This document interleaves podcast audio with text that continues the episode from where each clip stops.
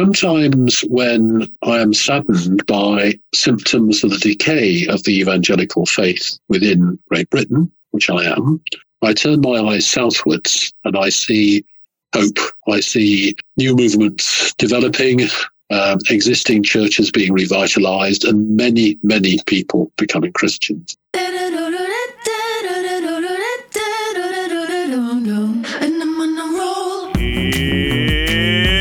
It's watering time, everybody! It's time for Apollos Watered, a podcast to saturate your faith with the things of God so that you might saturate your world with the good news of Jesus Christ. My name is Travis Michael Fleming, and I am your host. And today in our show, we're having another one of our Deep Conversations. Last week, we began a conversation with British historian David Bebbington. He is most famous for developing, he says, discovering, Bebbington's quadrilateral, which describes, not defines, the particular emphasis of evangelicals, and it falls into four different parts. Number one, the authority of the Bible. Number two, the centrality of the cross or the atonement. Number three, conversion or the idea that no one is born a Christian, you must become one. And fourthly, activism, both in sharing the gospel and living out social concerns. Our discussion started with two of the figures at the height of evangelicalism in the 19th century Charles Haddon Spurgeon and Dwight Lyman Moody, two of my most absolute favorite men in the Christian past. God used both of these men to shape a great deal of evangelicalism then that has had great ripple effects to our time now. Today, as our discussion continues, we move from the Native American reservations of Oklahoma to evangelicalism in the global South, and what Dr. Bebbington, as a Brit and a historian, sees as some of the pitfalls for us here in the U.S., some of the threats, and some of his hopes. But before we get to David, we wanted to give you some of the cool stuff going on at Apollos Watered. We got this note from Scott, who is a pastor and professor in Ohio. After hearing our conversation with Sam George, he wrote us. He said, Wow, the Sam George interviews have challenged my thinking. I have always heard God didn't create all the denominations Presbyterian, Lutheran, Dutch Reformed, etc. His comments changed my thinking to a large degree. There are other things he said that impacted me too, but I won't overload you in this message. Thanks for all you do. Well, thank you, Scott, for listening. Now, you know what's interesting is actually Scott sent me a second message. He sent me a message with a photo of several of Marcus Warner's book, Rare Leadership, strewn out all over a table. And he said this This is your fault, lol. You see, their entire staff is going through the book based upon what they heard on Apollos Watered. Thank you for listening, Scott, and may God bless you in your ministry. I love that. I, God is using Apollos Watered to help renew men and women serving in ministries around the world. And that can all happen because of you. We know that we can't do this alone. That's why we're asking you to become part of our watering team, one of our watering warriors, those who lock arms with us financially by daring to stand in the desert places of our world to bring the water of life in abundance. If you want to be part of our watering team, then go to apolloswater.org and click the Support Us button and know that you are helping renew leaders like Scott who are watering souls for Christ. And now, without further ado, let's get to my conversation with David Bebbington. Happy listening.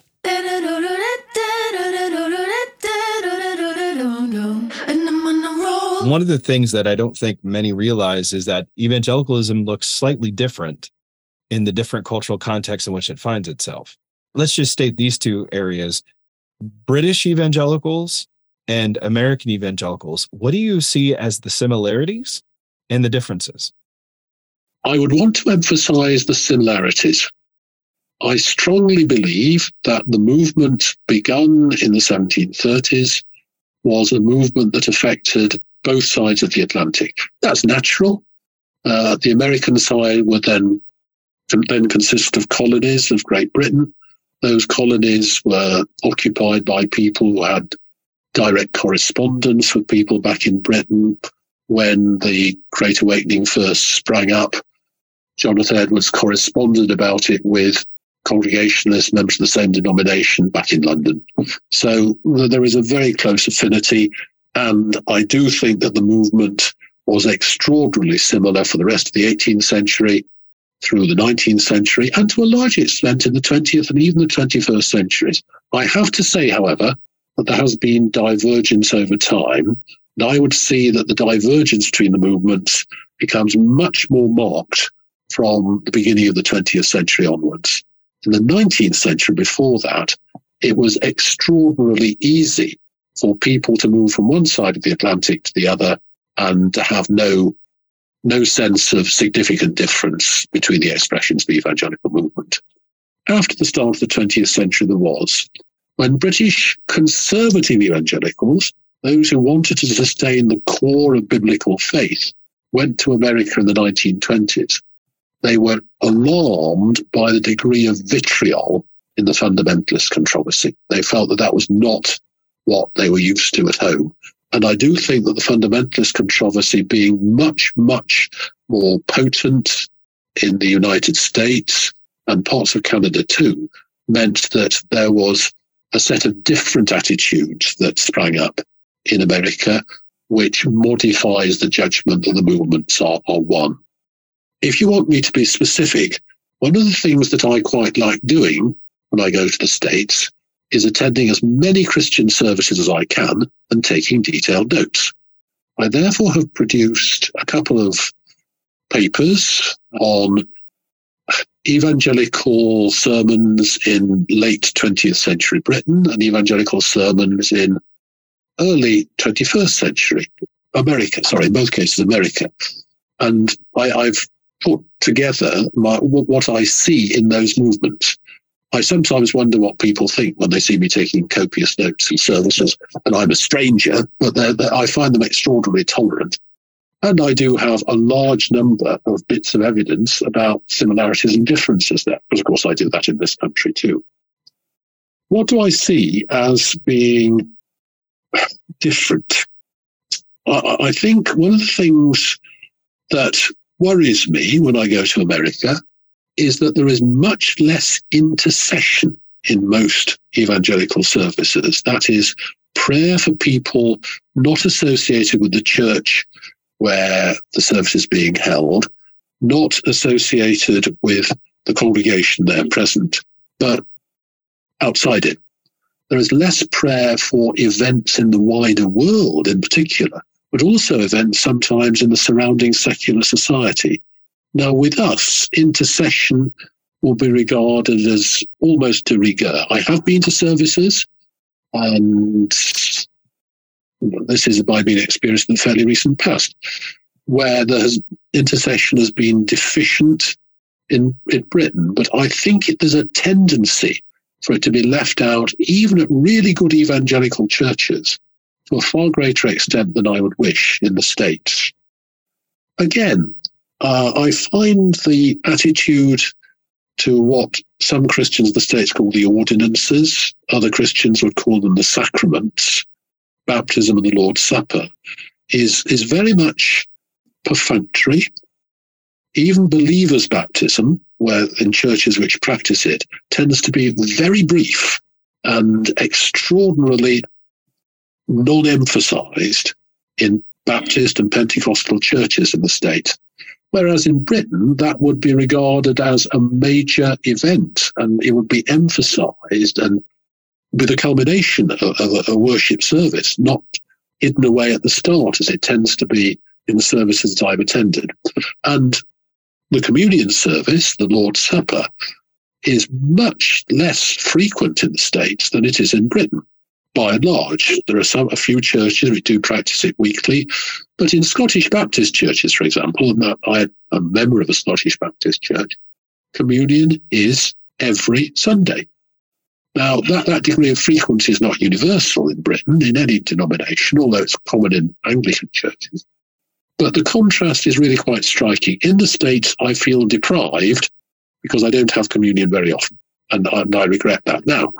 Okay, now that's been saying, okay, America is not like Britain, and that's sad. And in those respects, I do feel that. However, there are aspects of American evangelicalism that are much, much more potent and admirable than their, their equivalents in Britain.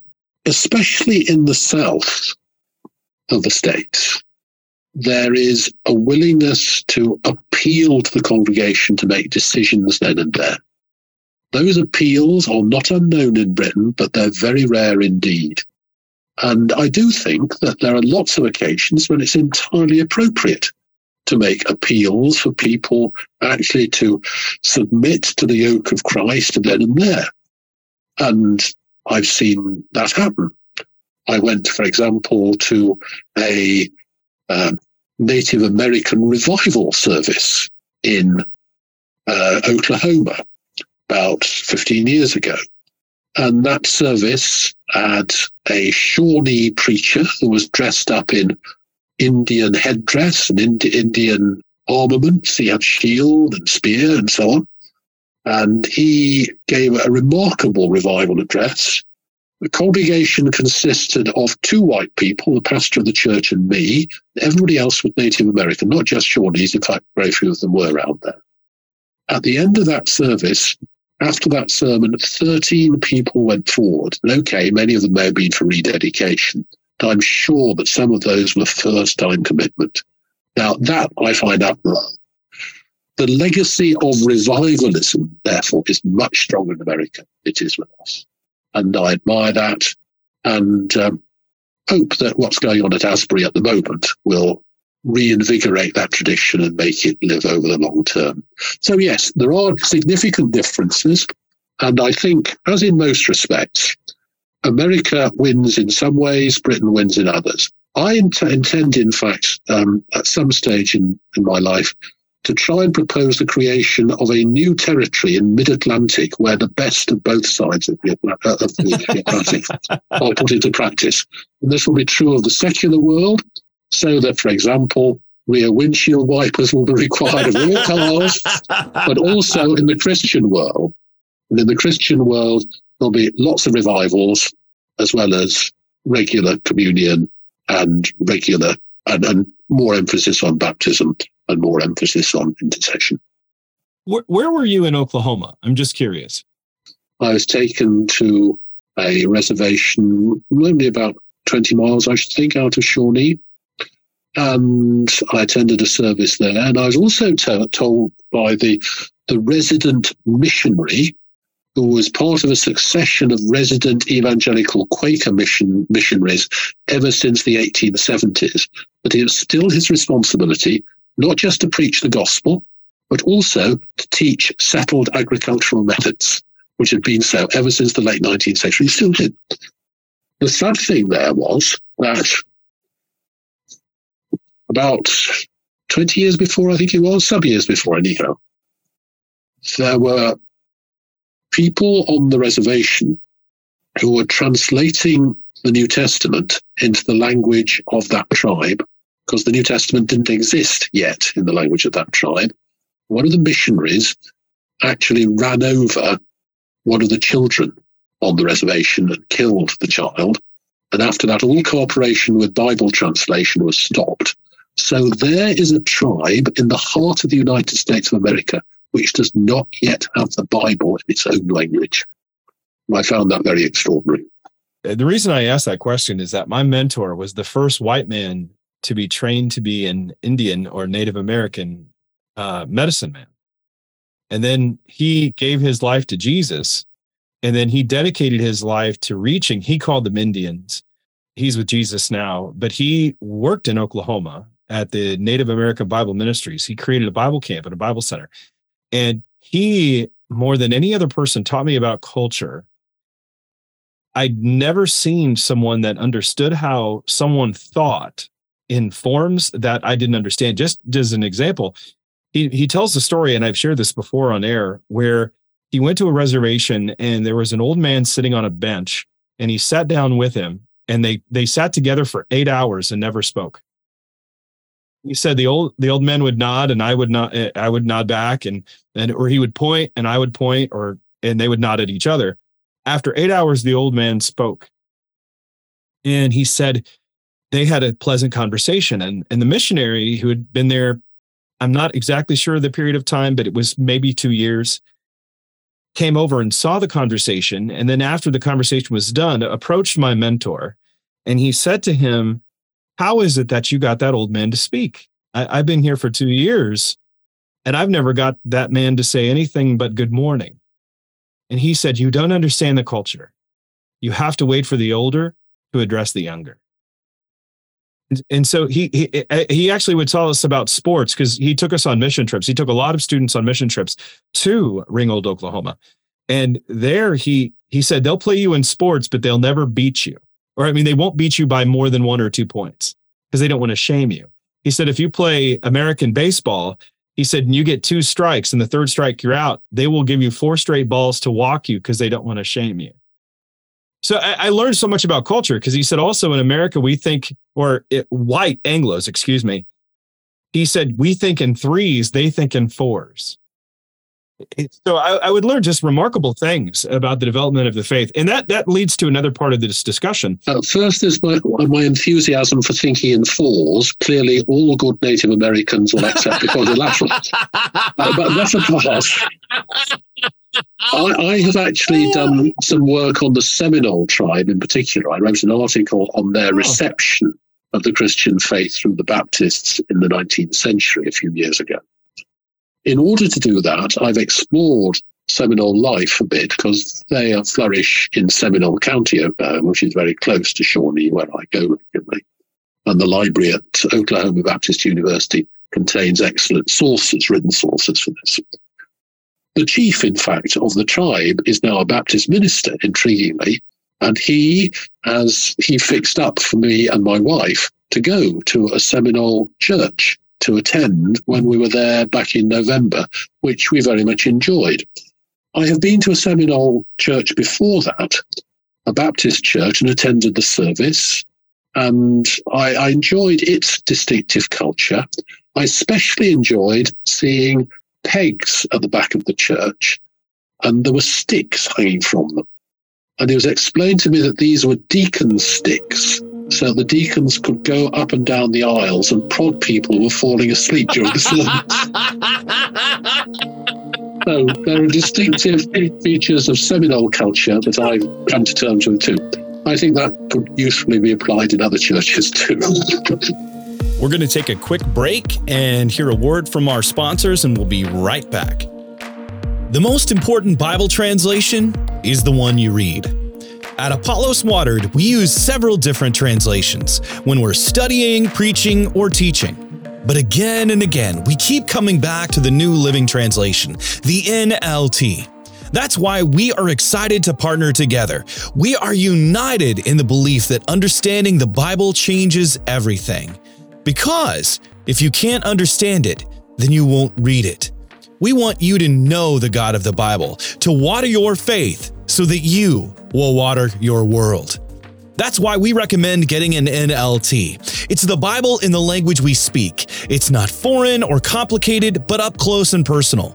To save some money, go to Tyndale.com. Use the promo code NLT Bibles. It will give you 15% off. There's an NLT for everyone, from kids to adults, devotional Bibles, study Bibles, and so much more. Get one today because understanding the Bible changes everything, and the NLT is the Bible you can understand. It is fascinating to see how different cultural traditions just develop. At my mentor's funeral, he had a there was a blanket in the back of the sanctuary. He was from Chicago. He'd married a woman who came from a Mexican background, who was Mexican. But his passion was always Native American missions. And when he passed away, they put a blanket in the back because in the specific tribes that he worked with, that's how you made your offerings is they would put a blanket and everybody would put their money on it, at least what he was affiliated with. And so I, I just found it fascinating. He he taught me a great deal about culture and appreciation for culture, which led to a, this other part that I wanted to talk about was global evangelicalism. We see global evangelicalism exploding, exploding around the world. What are the continuities as well as the discontinuities that you see developing? And I know that's a a very hard question to parse because it differs in every cultural expression. As you've already noted, between the UK and the United States, and even within the United States, it depends on denomination, affiliation, so many different pieces. But just to paint with a broad brushstroke, what are the the continuities and the discontinuities eh, for our audience and who who are looking at it very generally? for them to see? And why should we embrace global evangelicalism or global Christianity, as it were? Sometimes, when I am saddened by symptoms of the decay of the evangelical faith within Great Britain, which I am, I turn my eyes southwards and I see hope. I see new movements developing, um, existing churches being revitalized, and many, many people becoming Christians.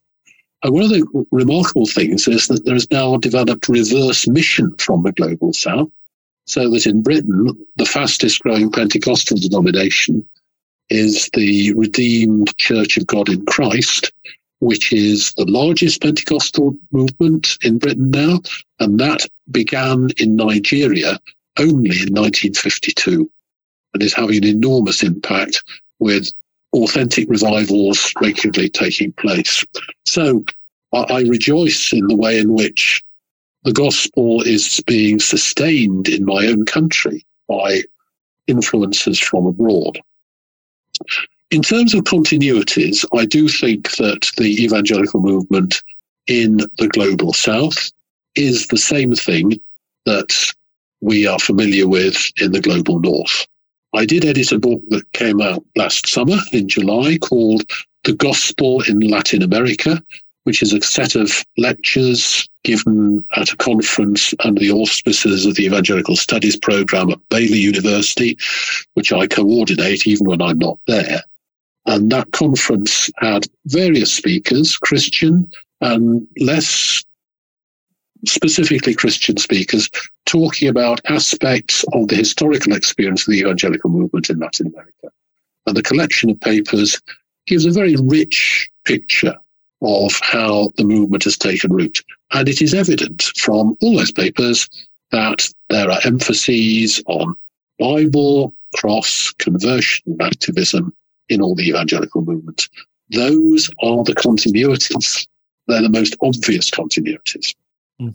However, there are striking discontinuities. The most obvious one in Latin America is the huge strength of Pentecostalism vis-a-vis other traditional denominations. In most of the lands of Latin America, there are significant elements of the traditional denominations from, that is, the pre 1900 denominations that we are familiar with in the Anglo world. But the denominations that have taken root overwhelmingly, most strongly, are those of Pentecostal lineage, reinforced by charismatic influences from the later 20th century. And I would see charismatic movement as being something distinct from Pentecostalism, but merging with it gradually over time. In the Pentecostal movement, there are the same four emphases, undoubtedly. So the continuity is there. But the Pentecostal movement has its own distinctives, and those distinctives are apparent in many of the countries, many of the hugely growing churches in Latin America, most obviously in Brazil. And some of the emphases of those churches are matters that lead to church growth. Others are related to politics and I have to say that I am a little more troubled by the political side. By and large, I warm to the religious side very strongly, uh, but the political side has various doctrines transplanted from movements in the states which worry me a little. There's the teaching around dominion, for example. The, the notion of dominion is what can be declared over any given area by proclamation, by the spoken word in some Pentecostal circles. And that leads to political mobilization, which I fear can sometimes be uncritical and troubling, and in the longer term, detrimental to the cause of the spread of the gospel. So I have worries about some aspects of the global evangelical movement as a result, actually, of producing that volume on the gospel in Latin America.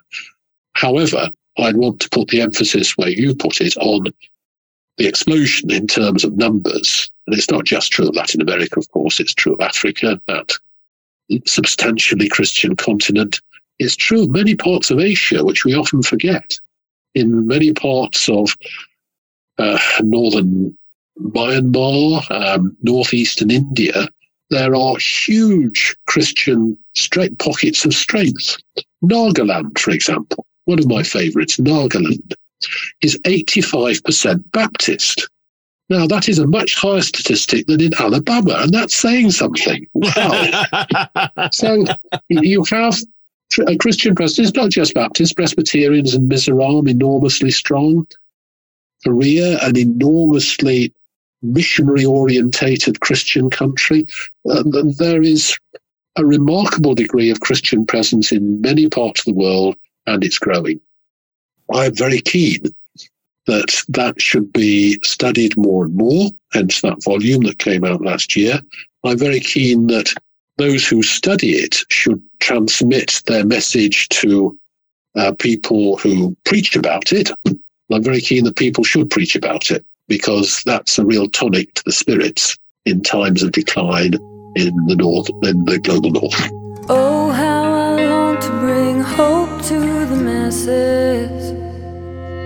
but I am blind to the need right in front of me. Help me remember life grows from the ashes. Open my eyes to see clearly. You mentioned Dominion, being a British citizen, being from the UK, seeing the developments take place across the sea, especially right now with what we see in, in, in our country, in the United States, in North America, there's the rise of Christian nationalism. And there's been a lot of discussion about it, what it is, what it does. As someone that's looking at it from a, a different cultural viewpoint, what are your thoughts on it? What strikes me when I go to America is how, despite the theoretical separation of church and state, it is remarkable how united religion and politics are. It is quite extraordinary.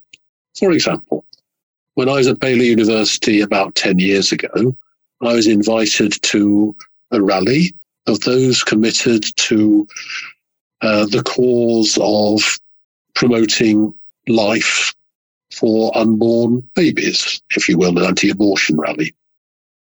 And that anti abortion rally was concerned with Christian things, and that was not surprising. Um, there were preachers there in abundance, there were hymns sung, but also it was concerned with politics. There was a very definite message that at the next election we must vote a certain way. Now, that degree of fusion of religion and politics is something that I am much less familiar with in the UK in the recent past. It was a common phenomenon at the start of the 20th century, and indeed, people that I studied in my PhD were criticized for merging religion and politics. But I had supposed then that in America, because church and state were separate, religion and politics were separate. But no, they're not. And in some ways, that's symbolized by the very common presence in evangelical churches of the American flag, very commonly at the front, occasionally, as in one congregation that I've attended in the United States, in three places. Yes, at the front, also on the communion table, and also hanging down as a pendant from the ceiling above the communion table. So wherever you look frontwards, there's an American flag. Now, that does seem to me to be putting politics and especially commitment to nation as something which is more prominent than I would wish it to be as a citizen of a kingdom to come. I do believe in Christian citizenship in the present, but I do not believe that I want to have the Union flag in my church. Thank you very much. Well, you do see it in some older Anglican churches, but that's precisely because of the Union of Church and State in, in, in England. So that that's the paradox of the separation of church and state coexisting with the integration of religion and politics troubles me. And it troubles me mostly when the Christian faith, especially the Christian faith in the form that I would espouse, the form of evangelical religion, when that is used as a sanction for political positions that I do not necessarily concur in and support political individuals that I do not wish to support. And that is common. And so, as an observer from the outside, That is my overwhelming impression. When that's been said, I have listened to many, many sermons in the States now and taken notes on them. And I very rarely in sermons hear particular political positions commended. Very rarely. I've heard it once or twice. In fact, I heard one instance where it was an assumption rather than a commendation only two months ago in December 2022 at a very conservative Baptist church where it was assumed that we would have one political allegiance. But that was an assumption, and no doubt the assumption was valid, and it wasn't actually preached. And very, very rarely have I heard a particular political position preached. Now, I'm not saying that our church, uh, our churches in our country are innocent in this area, far from it. And I shall be supporting the coronation of King Charles III very fervently in May. I do believe in uh, our, our, political system. I rather like monarchs, actually. I'm very sorry about that, but uh, there we are. I don't want to say that our system's right, your system's wrong, far from it. But I'm troubled by certain contemporary developments of the Christian nationalism you speak of. Having attended so many churches in the United States and in the UK, and you mentioned just the sermons, how are they different and how are they the same? I know that it's it falls under the banner of the question I asked earlier, but I'm just very curious from your perspective. What do you see as the similarities and the differences?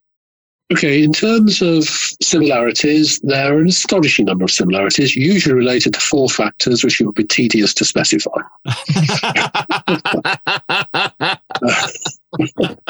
um, okay, but, but, they are there. They are there. They are there. They are there.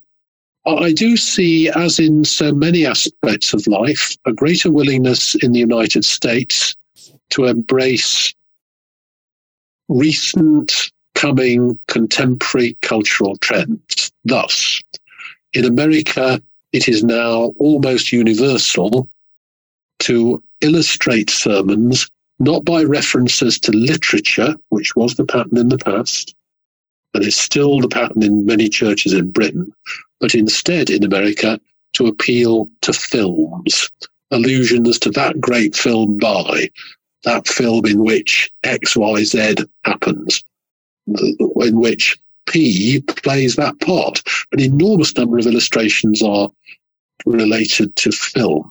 And that I think is related to the way in which, in our day, largely, I think, because of the advance of the expressivist cultural moment that I spoke of earlier, the visual is supplanting the verbal so that people are used to films as providing their cultural norms rather as novels providing their cultural expression. So uh, I do see a difference there. Now, I'm not saying that reference to films are absent in Britain. They're not. We tend to follow America's cultural trends um, at some distance. Or to be precise, in London, they tend to follow American cultural trends at a short distance. And in the Western Isles of Scotland, they tend to follow those cultural trends after 50 years. There are differences of, of cultural lag within countries within ours. But there is that broad contrast. I think another broad contrast is in length. I think of the sermons that I have heard, the there is a much greater average length in the States than there would be with us. When that's been said, my own pastor commonly preaches for more than 30 minutes, so he's an exception. But I think a survey was done fairly recently that suggests the average length of sermons in Britain was 17 minutes. The average what? in America. Ah! The average in America was much longer. I'm sorry, I distress you. No, well, I, am laughing because I mean, my church would would have killed for me to be at 20 minutes. I mean, I was 45 minutes to 50 minutes on average. 20 minutes, I'm still in my introduction. So I I love to preach and I love it. I love it when a sermon goes long, provided it's the content is engaging. I don't yeah. want to just say for yeah. the length of it. Yeah. Yeah. yeah. Um, w- one of the things that I remember hearing, and I, I'd love to get your insights on this. I heard some men talking who are British citizens talking about the difference in this state. They were talking to an American about the difference between evangelicalism in the UK and evangelicalism in the United States. And one of the comments, a little bit in the same line of, of what you were saying, he said, you know, in America, many evangelicals have that political influence and political power. We lost that a long time ago. Therefore, we go about it differently now than you do and how we go about it because the culture in which we're living in is more he didn't say hostile but i'm going to use that terminology or not as receptive let's say culturally speaking to the gospel do you find that to be true or do you think that there's needs to be a nuance on that the most important point to make in this area is the sheer difference in scale of the evangelical movements on the two sides of the Atlantic. In America, according to professions by individuals, there is a variation between something like 20 and 30% of the population who say they're evangelicals. Now, some of them don't go to church, which does seem rather peculiar for evangelicals. Are they evangelicals really? Well, who's to say, but they do claim to be. The equivalent figure is not 20% plus in Britain, but 2%. The evangelical community is tiny, roughly 10% of the scale of the American movement. Now, that, that's in proportion to the population. In absolute terms, of course, the American community is much, much bigger because America has a much, much larger population. So the difference numerically is hugely significant. British evangelicals cannot hope to sway public opinion on most issues at most times. The last occasion when they did was actually when Mrs. Thatcher was Prime Minister in 1987, when she introduced a bill into the House of Commons doing away with legislation restricting trading on Sundays. And the Sabbatarian feeling amongst the evangelicals, much stronger then than it is now, led to pressure on MPs in her own party, in the Conservative Party, to vote against. And the only occasion on which Mrs. Thatcher lost a major piece of legislation when she was Prime Minister was because of an evangelical vote on that Sunday issue, which defeated her. Now, oh. since then, there's been no significant measure where evangelicals have obviously had a decisive role. Clearly, evangelicals have shared with other Christians in promoting, for example, the Jubilee movement, which led to the abolition of debt from certain two thirds world countries to Britain uh, at the millennium, a very significant movement. The evangelicals contributed there rather than being the decisive force, which they had been in 1987. The situation in 2023 can be illustrated by an item in this morning's newspaper.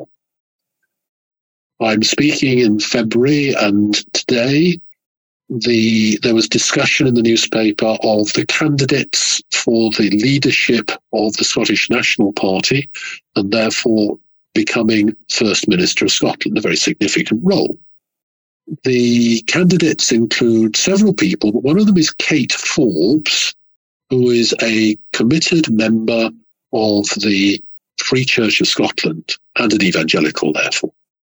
It is thought by some commentators in this morning's paper that that will rule her out of getting the leadership. Several commentators have acknowledged that she is head and shoulders above all other candidates. I think she is. She has been the finance minister in the Scottish cabinet for the last couple of years and done extremely well in difficult times. She's also actually a Cambridge historian, which I think is a very great virtue. I think she has a, a, very strong qualification for being prime minister, for being first minister.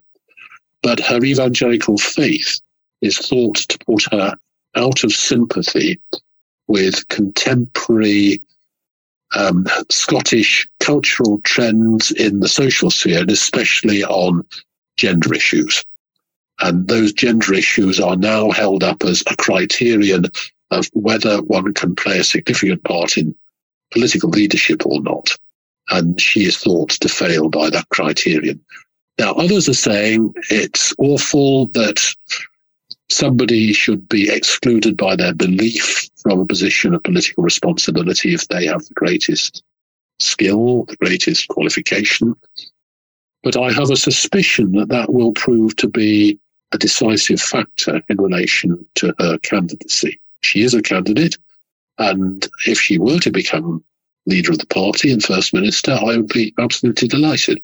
Even though I don't favour the disunity of the United Kingdom, I believe in preserving Scotland as part of the United Kingdom. but I'd like to see her as leader of the SNP. But I fear that because of these issues, that's not likely to happen. So there's that marginality. Evangelicals in Britain are marginal in a way that they're not in the United States. That's the real reality. You spoke my name and life began. Breath filled dust and sand. Felt you in the cool of the night. Saw you in a newly made sky.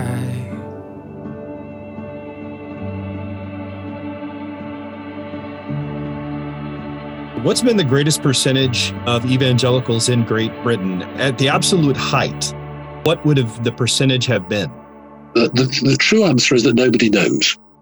Um, there have been no surveys of who was an evangelical by whatever criteria that had been done officially.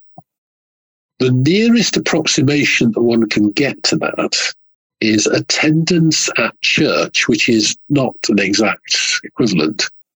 In 1851, when there was a census run by the state of church going, it's the only time that's been done in Britain. It was abolished the following uh, the following census, but the, the 1851 census that was done, and of the population, roughly 42% were found in church at that's on census Sunday. And of that 42%, one can estimate that getting on for half were nonconformists who'd be overwhelmingly evangelical, and a significant proportion of Anglicans would also be evangelical by that date. So, of the 42%, one can say that, say, 25% of the overall population perhaps were evangelical in the middle of the 19th century. I'm pretty confident that was just about the peak of evangelical penetration of the British population. And that's virtually a quarter of the population then. So roughly the same as America is now, do you see, which is interesting. But that has declined markedly over time, partly because of the advance of broad church and high church tendencies within Anglicanism, partly because of the secularization process, which should be much more drastic with us than with you. Do you count Anglicanism as a form of evangelicalism? No, I would say that within Anglicanism, there is a major evangelical party whose relative strength to the other parties, the High Church and the Broad Church, has varied over time. In the past 50 years, under the leadership of John Stott, it has increased markedly. But even then, the population, as you said, now is what, 2% uh, of the population within the UK. But yet you refer to Prime Minister Thatcher's being her bill being defeated because of the Sabbatarians and the evangelical presence voting it down. What would have been the percentage of evangelicalism then? Then it was only about 2.5%. It wasn't significant. Well, it, that's, that's what, that's uh, 20% greater, but it, it was still a small proportion of the population.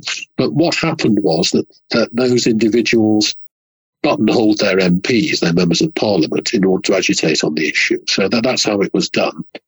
But a very important point here is that as church going numbers have fallen, evangelicals as a proportion of Anglicans has increased, and evangelicals as a proportion of the church going population as a whole has increased. So that the churches are more sympathetic to evangelicalism now than they were 50 years ago, even though the population at large isn't. Is that rise due to the global influence of those countries that have been commonwealths or like Nigeria. I know you mentioned the rise of Pentecostalism. I remember hearing an urban missiologist, a man by the name of Ray Bakke, years ago, he's with Jesus now. He would refer to this phenomenon going on where so many evangelicals and Christians were coming from other parts of the world, of the, of the United Kingdom, and coming back to Great Britain and bringing a form of revival or at least a resurgence, renewal of some aspect. Is that what we're seeing today or what you're seeing in the UK? Yes, uh, largely yes. It has been true for over a decade that a majority of churchgoers in London are black. A very large number are either themselves immigrants or descended from immigrants since the Second World War. And some of them are from Jamaica, significant proportion from Jamaica. But in the more recent past, a very high proportion come from Nigeria. And they have some of the strongest churches in London, but also spreading throughout the country. So that, yes, that's got a lot to do with it. It also has to be said that there are lots of um, non traditional groups who are founding small evangelical causes in many places up and down the country. These are churches that would have once have been called house churches. By and large, they're charismatic. By and large, they have young people a significant proportion. They come and go. They, they tend to rise and fall with individual pastors. But there are a significant number of house churches. For example, survey was done of the city of York about 10 years ago now, which showed that there were more people attending on a given Sunday that type of evangelical house church. There were more people in those house churches than there were in Anglican churches in York, a cathedral city. And th- that type of small house church is very common and is not known about by the press and the other media. So the Christian presence is actually stronger than most official statistics and most official perceptions would suggest. But it is not in a position to exert strong social influence by and large, let alone political influence. At least not yet. But if that trend continues, it should. Uh, that is true. However, it has to be said that the trend is not, as it were, firmly in place okay. because a lot of the trends suggest that a high proportion of evangelicals, as of other Christian groups, are in the older age bracket. Now, I'm not entirely unsympathetic with that because I quite like the older age bracket myself. but you can't be confident that the growth in the, for example, Redeemed Christian Church of God that I mentioned before, you can't be confident that that will continue to grow much bigger. its chief allegiance has been amongst the Nigerian population, the ex-Nigerian population, those who have come to this country. And how far it'll make the transition to getting a substantial proportion of the population who are native born, as it were, is yet to be seen. So I think the, ju- the jury's out on that. No more making excuses for my own shortcomings. It's time to take responsibility for me, daughter of a king who's king of all kings. So, um, yeah, I've been top tier. You think that Pentecostalism is the form of Christianity going forward. They're already the, the fastest growing movement. And can you just, uh, uh, an, an armchair definition, if you will, the difference between a Pentecostal and a charismatic? Because you said there was a differentiation between the, the you mentioned the Pentecostal denomination, but you mentioned a charismatic group and you separated those two. But forgive me if I didn't articulate that correctly, but can you explain that? I would want to differentiate between classic Pentecostalism that began at the start of the 20th century in America, Britain, and elsewhere, and the charismatic renewal movement that became a significant force in the 1960s. Pentecostal movement was very strongly denominational and very strongly committed to traditional evangelical shibboleths. For example, abstinence from alcohol, for example, observance of Sunday. Charismatics were, yes, overwhelmingly evangelical, but not all. Many charismatics were Roman Catholic or Anglo Catholic, and some broad church people within the Anglican Church.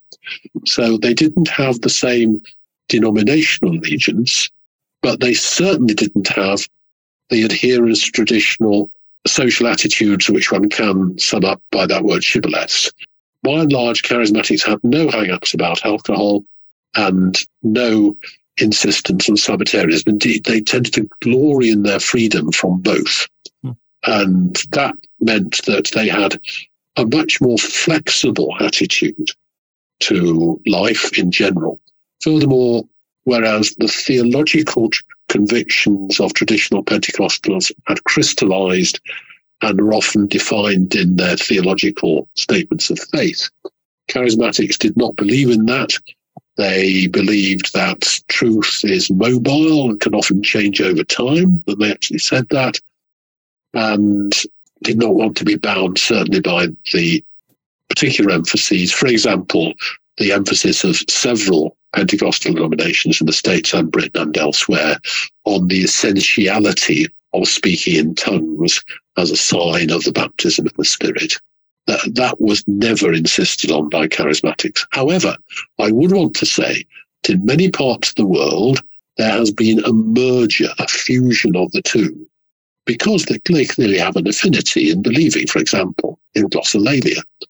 So that in Australia, the two strands have become totally merged and are, are a single thrust now. The, the, institutionally, the charismatic movement has been absorbed by, not wholly absorbed by, but a substantial part of it absorbed by the Pentecostals, and together they're a very vigorous force.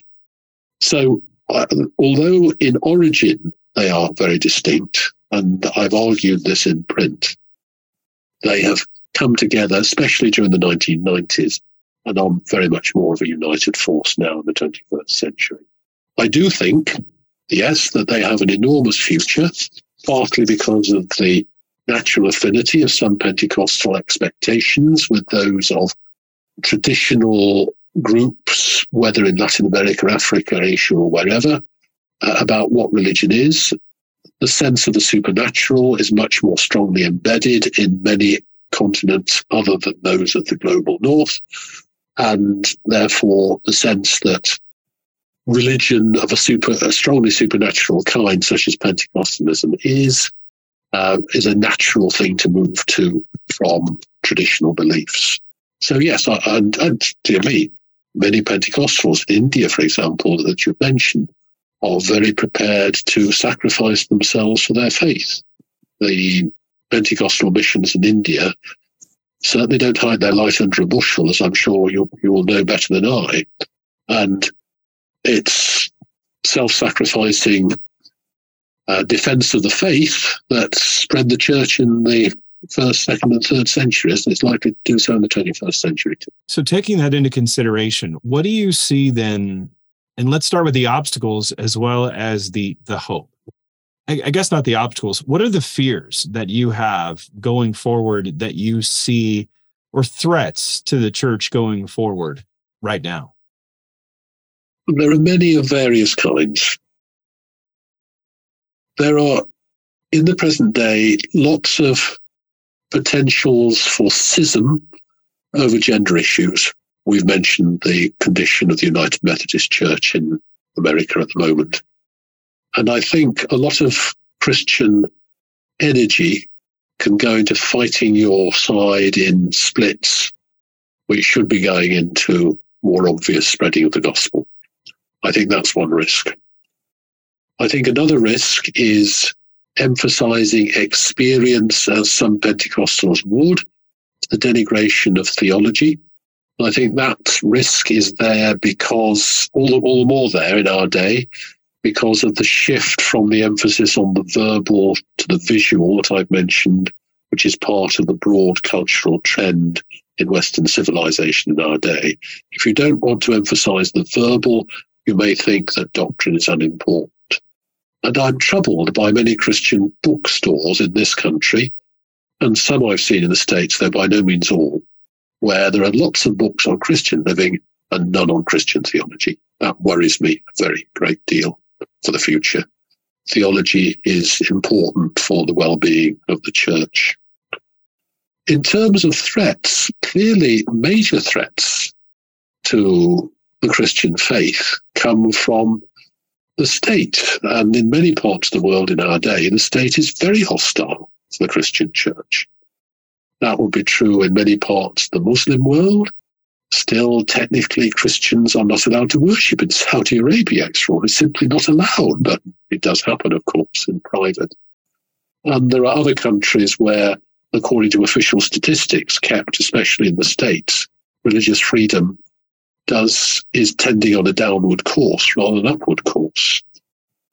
There is also the risk from state authorities which favour one particular expression of faith rather than another.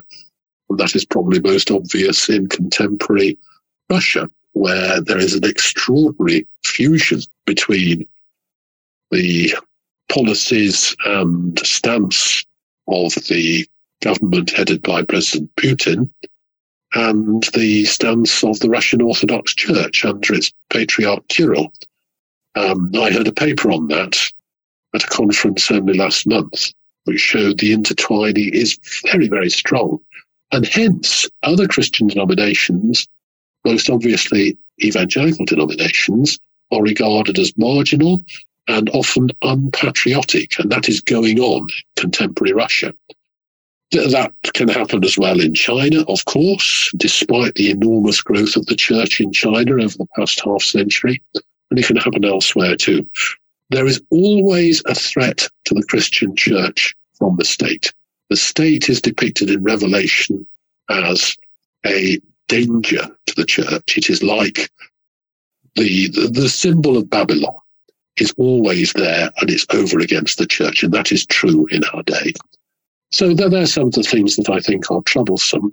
The advantages of the church are, of course, those that Christian leaders, Christian preachers have always emphasized. God is with us. The truth is, is strong and will prevail. And I do believe that. I believe that the Holy Spirit, God Himself, is in the church and empowering the church. And that means that there is growth even in very difficult parts of the world in our day, often at its most effective in the most difficult parts of the world, because it is still true. The blood of the martyrs is the seed of the church.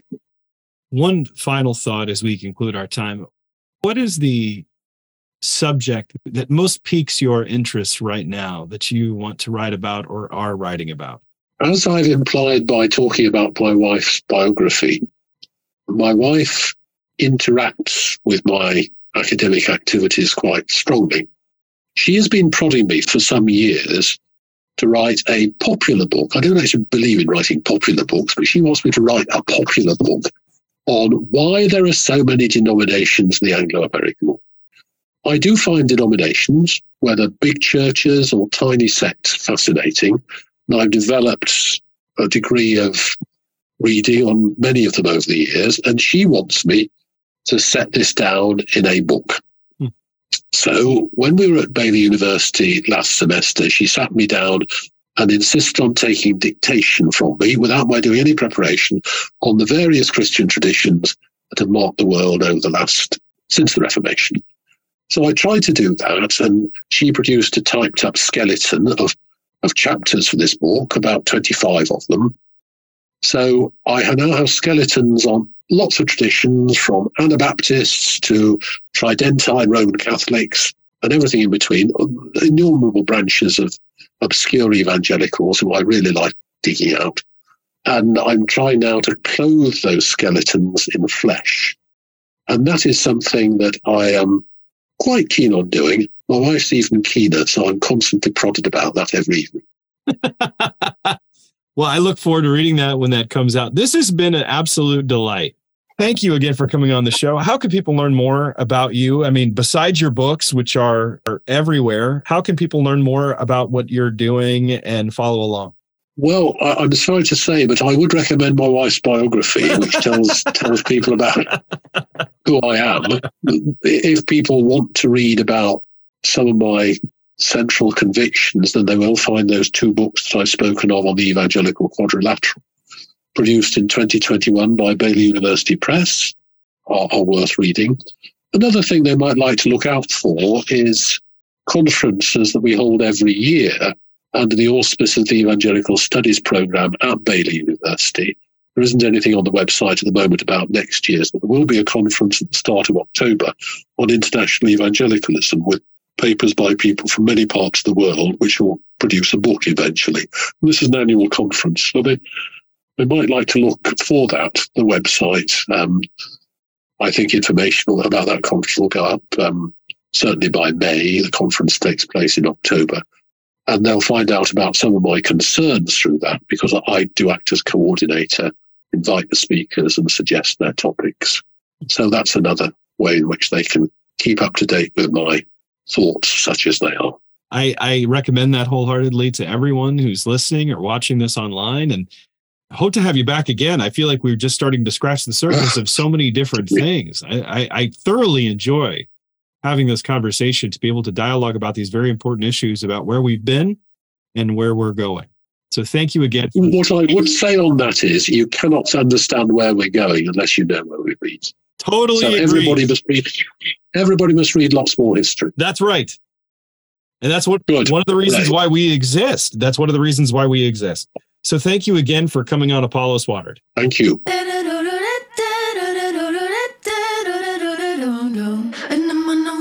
That's a lot of time and territory we covered. I found the conversation fascinating. But if it's just interesting information, then it's not really watering your faith, is it? The question is, what do we do with it? Do we really believe, like Bebbington said, that God is with us, the truth is strong and will prevail? Does that mean we don't need to understand our time and culture? No. Paul clearly adapted the way that he preached the gospel depending upon his audience. In 1 Corinthians 9, he tells us he did, becoming a Jew to the Jews and a Gentile to the Gentiles. As he said, I have become all things to all people, so that by all means I might save some. Acts gives us example after example of how he did just that. So here's my challenge. As Dr. Bebbington ended our conversation, he said that we can't understand where we are going without first understanding where we've been. So let's get really practical. Do you know your spiritual history? I mean, not only why you believe what you believe or where you learned it from. I mean, do you know who your spiritual ancestors are? Do you know why you, you value certain spiritual truths over others? It is good for each of us to know that we're part of a greater story and that our spiritual ancestors passed the baton to us so that we might carefully carry it on in our time. The faith of our spiritual ancestors always must be articulated according to the landscape of their time. In other words, they had to run their race overcoming the spiritual obstacles of unbelief and the battle plans of the evil one in their own time. And their obstacles were most likely different than our own. Nonetheless, we must run the race in our time, drawing inspiration, encouragement, and even, if need be, warning, so that we might faithfully follow their example, even though the spiritual landscape may be quite different. Apollos Watered exists to help renew the church, to renew faith. We want to help you so that you can water your world. It's up to you, up to all of us, to channel the holy discontent that we all experience so that the church becomes who we are supposed to be, so that we are all pursuing Christ's mission together. That's it for today's show. I wanted to thank you for listening. Be sure to rate and write a review for this episode wherever you get your podcasts, and check out this conversation and so many others on our YouTube channel. I want to thank our Apollos Watered team for helping us water the world. This is Travis Michael Fleming signing off from Apollos Watered. Stay watered, everybody and I'm on a roll.